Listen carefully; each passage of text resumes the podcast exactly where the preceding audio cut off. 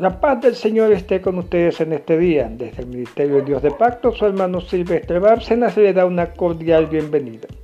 Hoy estaremos por el podcast, un sistema que está utilizando el Ministerio de Dios de Pacto para continuar el enlace de la palabra de Dios, para tener una comunicación un poco más rápida y un poco más directa con un selecto grupo de todo lo que es el mundo cristiano. Todo cristiano que quiera permanecer dentro de este podcast será bienvenido porque tendremos de aquí una intercomunicación, una interrelación entre hermanos cristianos. Pensamos iguales y creemos en un solo Dios, creemos en Jesucristo y estamos allí. Por eso es mi invitación desde el ministerio a que permanezcan con nosotros y que la paz del Señor los continúe bendiciendo.